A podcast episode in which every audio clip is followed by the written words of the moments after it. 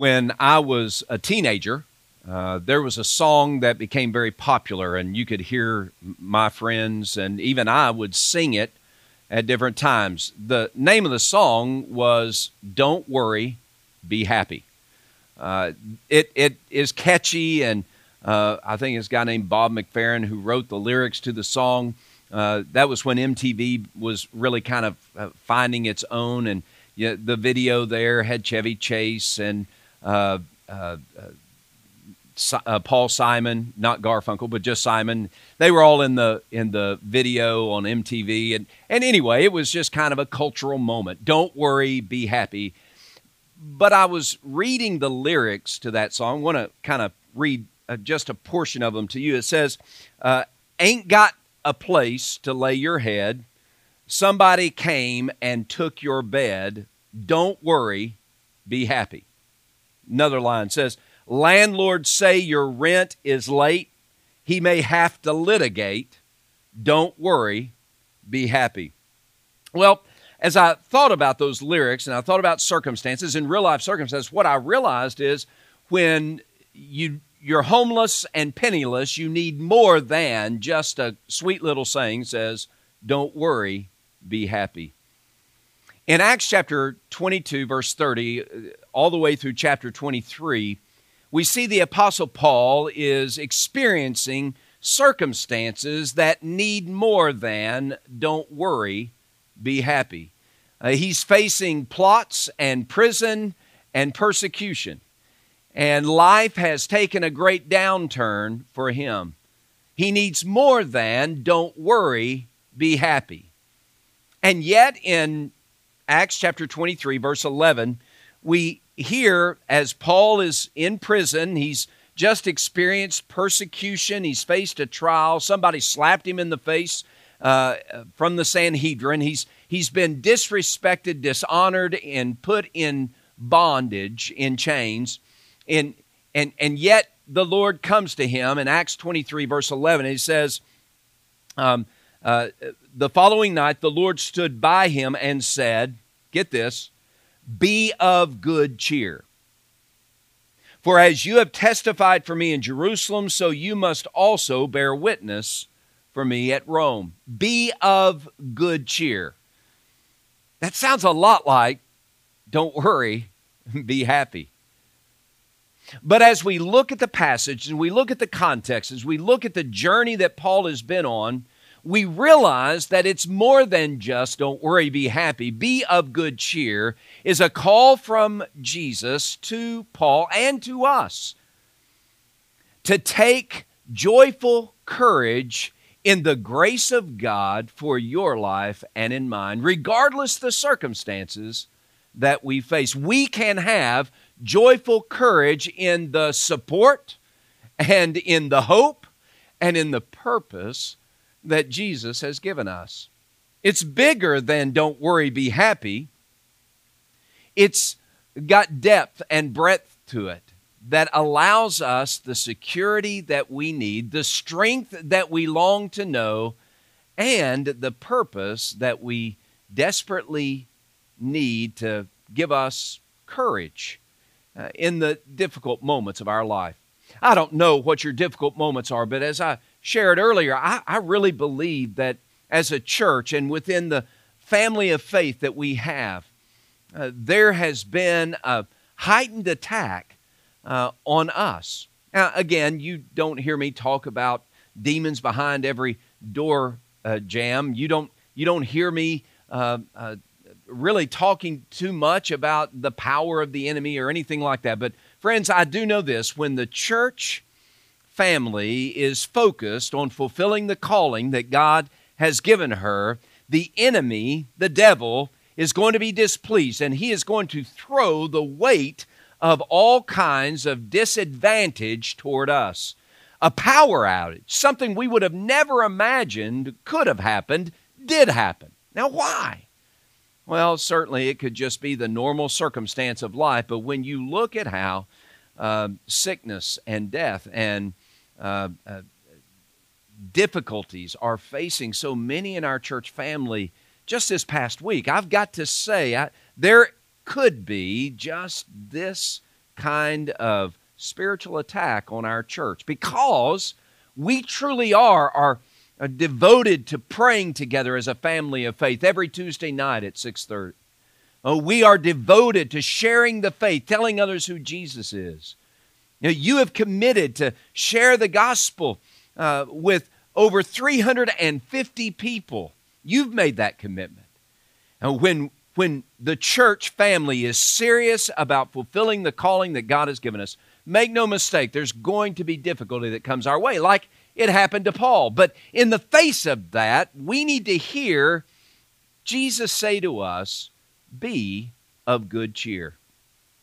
Now, in order to understand this, we need to catch up with Paul's context. As we've heard on Wednesday nights in the past uh, a few weeks, and w- Sundays and Wednesdays, we've seen Paul as he leaves the Ephesian elders and goes and gathers with uh, the believers, the church leaders, James and the church leaders there in Jerusalem. And James and the church leaders encourage Paul to go and Uh, to the temple in Jerusalem and, and pay a vow along with some others who are paying their vows in the temple. And Paul agrees to do that very thing. He goes to the temple, and all of a sudden uh, a mob is incited against him. And, and uh, the Jewish people there are crying out one to another, and uh, they're, they're yelling, "This is the guy who's defiling the temple." And, and in the midst of this riot in the Jerusalem temple, Um, uh, Paul's life is threatened, so that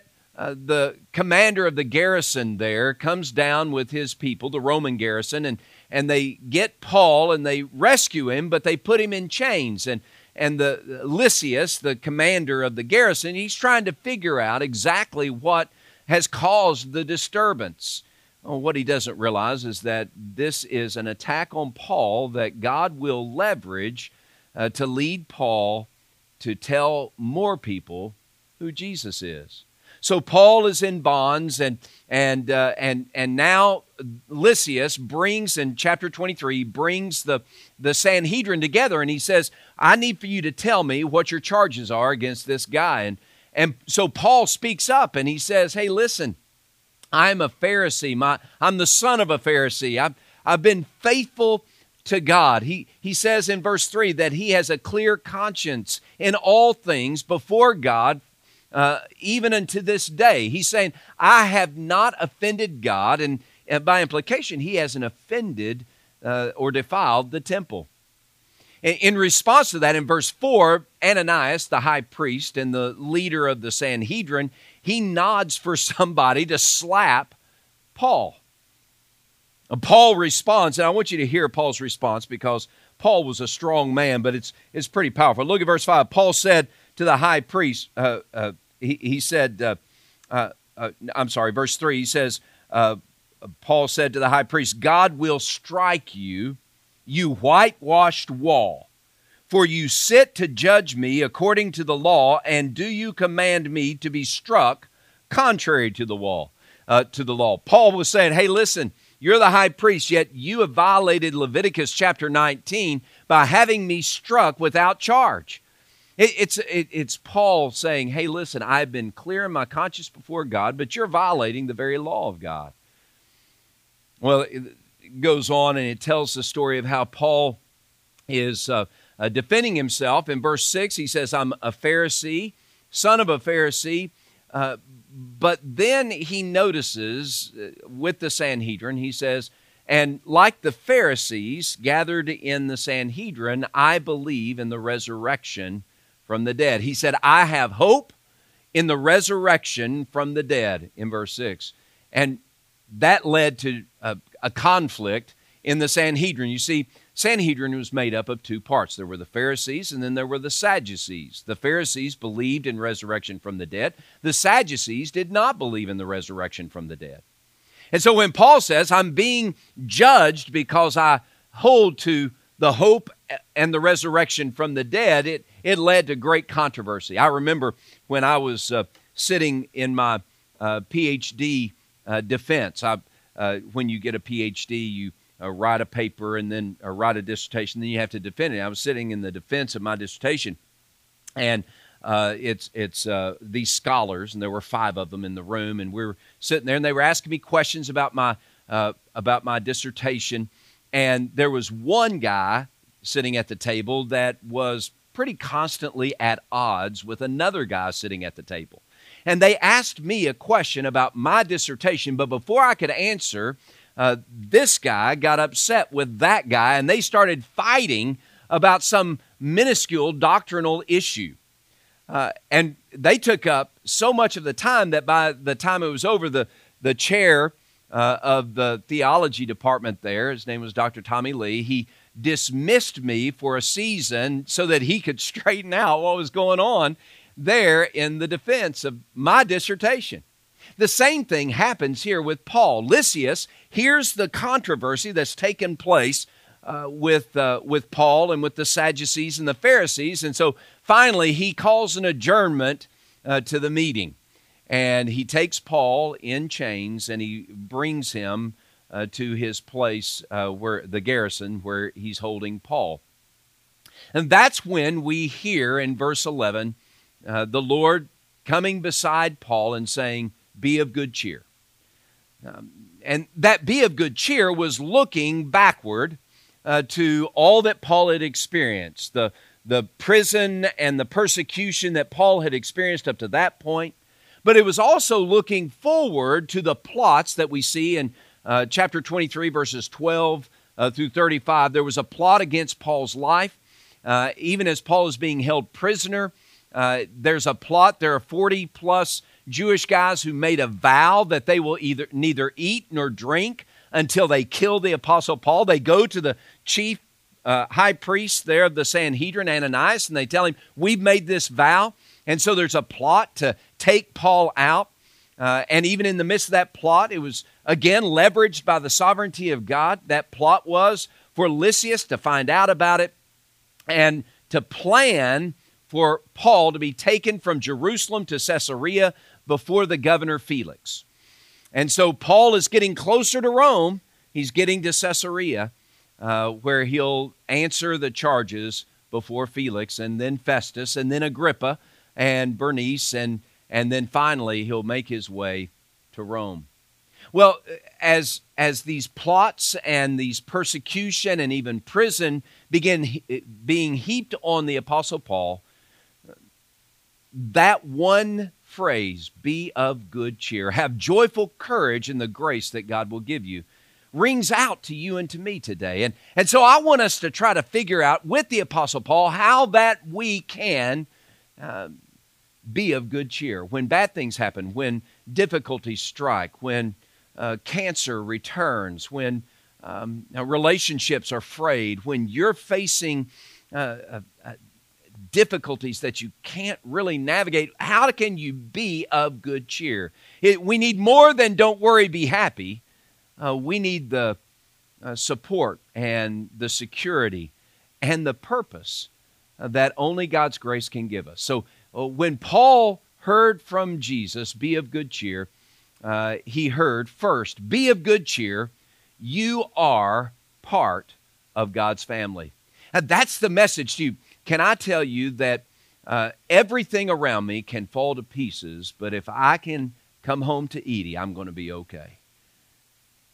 And broaden that out a little bit, even as I was uh, through every twist and turn of my life, uh, through the good times and bad, through circumstances that I uh, caused that were carnage for me, or circumstances that I didn't cause that were chaos for me, through every circumstance, I've always been able to pick up the phone or uh, drive to my dad and my mom and find support there.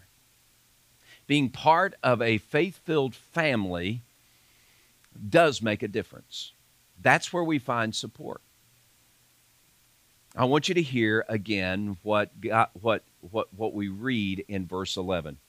And in Acts chapter twenty-three, verse eleven, again, listen to the words.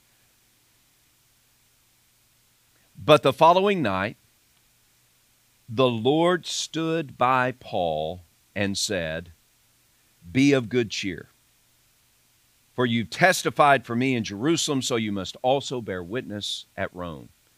The Lord stood by him. Our good cheer isn't based upon our circumstances. I read from Philippians four just a few moments ago. Philippians four, Paul said, I don't speak as in, in regard to need, for I have learned whatever circumstance I face to be content. Philippians four eleven. Have you learned the secret of contentment in the face of bad circumstances? The secret sauce of contentment in the face of bad circumstances. The secret sauce of joyful courage in the face of bad circumstances is our relationship with God through faith in Jesus Christ.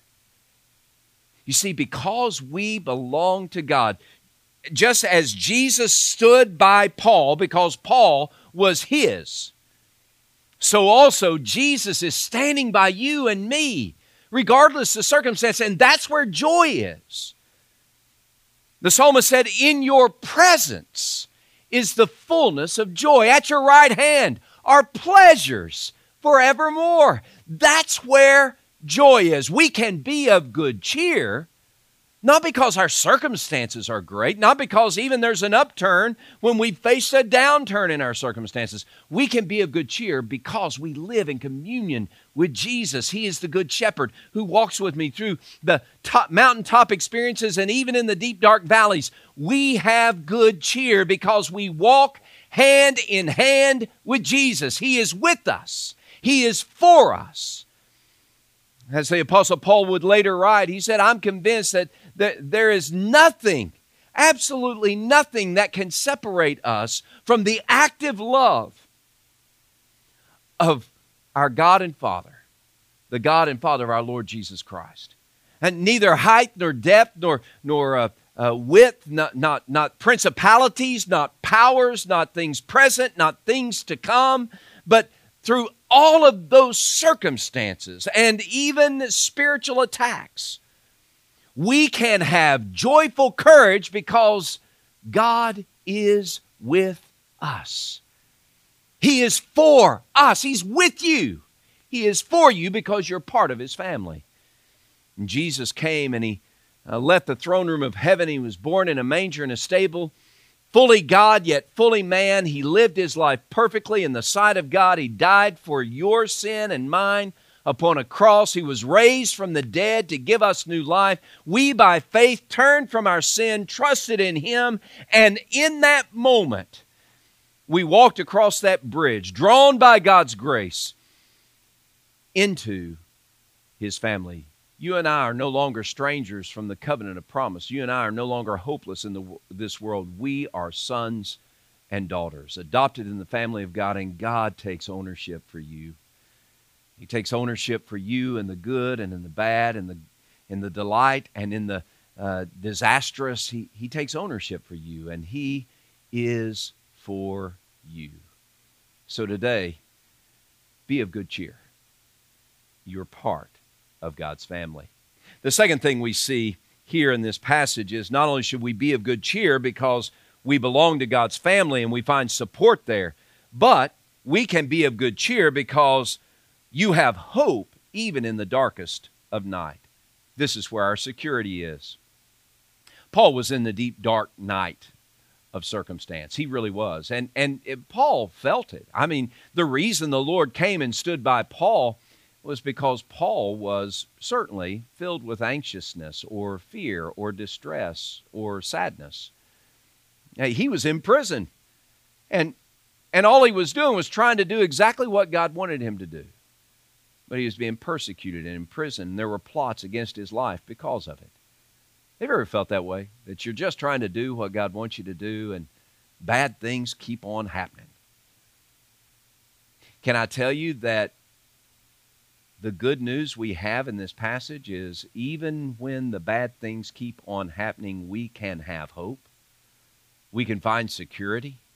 All of us long to have a, a, a security Uh, and a strength that chases away the fears and the terror-filled nights. We all long to experience security and hope. We get a hint of the note of hope for the Apostle Paul. And it's not just here in verse six of chapter twenty-three, but also uh, it's throughout Paul's defenses. When he stands before Felix, he talks about his hope. When he stands before Festus and Bernice, he talks about his hope. Uh, in chapter twenty-eight, at the end of the uh, book of Acts, he talks about his hope. And that hope is in the resurrection of Jesus Christ from the dead. Look at verse six. When Paul perceived that one part of the Sanhedrin were Sadducees, the others were Pharisees, he cried out in the council, "Men and brethren, I am a Pharisee, the son of a Pharisee. Concerning the hope and resurrection of the dead, I am being judged." Now, he mentions the resurrection uh, e- almost every single time he gives his defense before those who are accusing him. He'll be accused here in a few moments with uh, in, in, uh, in, in the next chapter before Felix. Uh, he'll be accused again uh, before Festus. And in answer to the charges brought against him, he mentions the resurrection. Now, why does he mention the resurrection? He mentions the resurrection because it is the resurrection that gives him a hope that will never die. We hear this same note of hope in Uh, First Peter chapter one, verses three through six. I, I, I know this is familiar to you. We've uh, I, I, I love this passage, and it's a great Easter passage, but it's also a great everyday passage. Listen to what Peter writes. Now, Peter's writing to a group of people. He calls them dia, the diaspora. They're believers in all parts of the, uh, of the Roman Empire who are being persecuted because of their faith, because they're followers of Jesus. They're being persecuted in very real ways. And so Peter is writing to them. Now listen to what he writes. He says, "Blessed be the God and Father of our Lord Jesus Christ, who, according to his abundant mercy, has begotten us again to a living hope through the resurrection of Jesus Christ from the dead, to an inheritance incorruptible and undefiled, and that does not fade away. It's reserved in heaven for you. You who are kept by the power of God through faith toward salvation, ready to be revealed in the last time. In this you greatly rejoice, though now for a little while, if need be, you've been grieved by various trials." Oh my goodness, that's Uh, almost as if Paul could have written it, or certainly what he was referring to, what Paul was referring to when he said, "I have hope in the resurrection." I have hope because of the resurrection. I have security because of the resurrection. Look, the world's going to throw all thing, all kinds of things uh, our way. Bad things, tough things, troubling things. We're going to face difficult days and hard times because we follow after Jesus, just like the Apostle Paul. Jesus promised us that in the world we will have trouble, John sixteen. But then he adds, in the world you'll have trouble. Then Jesus adds, but be of good cheer. Take courage. Jesus says, I have overcome the world. Whatever the world throws our way, whatever the enemy uses to attack us in the face of, of, of us seeking to fulfill our calling and be a witness for Jesus and tell others who he is. No, no matter what the world might throw our way, we can have joyful courage because we're hand in hand with the victor. We're hand in hand with Jesus, who took on death itself and was raised from the dead, and his resurrection power informs our way of life. We have security regardless what the world may throw at us. Oh, brother and sister in Christ, please take hope in the security that you have in Jesus. So often we, we scream and we yell and we cry and we mourn, and often rightly so, at, at the injustices or the pain or the sorrow or the grief that we experience as followers of Christ. And we've got it good in America compared to what people have it in other parts of the world.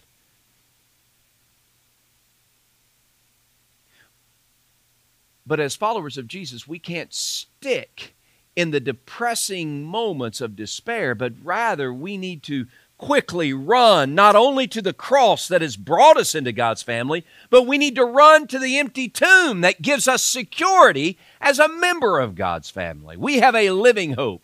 We have a powerful protection. We have a certain future in the presence of God. The Apostle Paul had a living hope, and it informed him. It gave him security as he faced the difficulties of plots and prisons and persecution. And in the same way, you and I can be of good cheer because we have hope even in the darkest of nights. We have hope in the darkest of nights. We we can be of good cheer. We can be of good cheer because we belong to God's family. And finally, we can be of good cheer because we're fulfilling God's calling. Purpose. We're fulfilling God's calling. See, this is really the hallmark of who the Apostle Paul was and who we see him to be throughout the book of Acts and in his letters. The Apostle Paul was committed to fulfill the must of his life, those must moments that he experienced. In Acts chapter nine, there was a must moment where Jesus said, "You must uh, bear witness to me," Jesus said, uh, before rulers of Israel and the Gentiles. You must. You must see Rome, not just Jerusalem, chapter nineteen. You must see Jerusalem, but also you must see Rome. Here in chapter twenty-three, there's another must moment, and it's a repetition of what uh, what Paul knew God's plan was in, in Acts chapter nineteen. Look again in verse eleven. "Be of good cheer, Paul," the Lord said, "for as you have testified for me in Jerusalem, so you," what's that word? Must. "So you must also bear witness at Rome." Like a master builder, God orchestrates our lives, even the parts that are painful, so that we can fulfill His calling. And the calling for our church and for you and me is part of this family called First Norfolk. The calling is to tell others who Jesus is. In the streets, on the thoroughfares, before judges and kings and rulers, our calling is to tell others who Jesus is and how they, whoever we're talking to, might experience life through faith in Jesus. It goes back to Acts one eight. Our calling as a church is to tell others who Jesus is. "You'll receive power," Jesus said, "when the Holy Spirit has come upon you, and you'll be witnesses for me in Jerusalem and all Judea, Samaria, to the uttermost parts of the earth." And friends, when we are fulfilling God's calling, we are living in the purpose that He's given us. And when we live in the purpose that He's given us, we can survive the pain that we face. When we live in the purpose that He's given us, we can joyfully, courageously face the pain that comes our way. Uh, the Olympics are just always uh, one of those things that I love to watch, especially uh, when those that I'm cheering for get the gold or the silver or the bronze or compete very well and and and and press forward. Uh, I, I I'm not I'm not an Olympic athlete, but I did run when I was in uh, junior high and high school. I, I ran track, and one of the things I know, and I ran long distance in uh, the eight hundred meter and the sixteen hundred meter. And I, and I can tell you that's a gut race. Both of those are gut races. And, and, and when you race in those races, when you run those races, you've got to train and train and train. And you've got to, you can't have a day off. You, you're training every day. This is high school and junior high. As an Olympic athlete, can you imagine how they buffet their body, how they discipline themselves, how they press forward? And they go through tremendous amounts of pain because they have a purpose. And that purpose is to achieve the prize, to finish the race well. Friends, you and I are on this race. As followers of Christ, our church is on a mission to fulfill the calling that God has given us, and we must press through the pain to fulfill the purpose. We must press through the pr- pain to gain the prize. My prayer for us is that we would be of good cheer because we are fulfilling the calling that God has given us. Not compromising, not backing up, not shrinking away, but pressing forward even through the pain. Because we have this grand purpose of bringing God glory and telling others who Jesus is. Be of good cheer. Have joyful courage that God by His grace gives you. And let's press forward together and tell others who Jesus is. May God bless you and keep you. May He make His face shine upon you and be gracious to you. May He bless your coming in and your going out. And may He fill your life with support, with security, and with His purpose. God bless you, and good morning.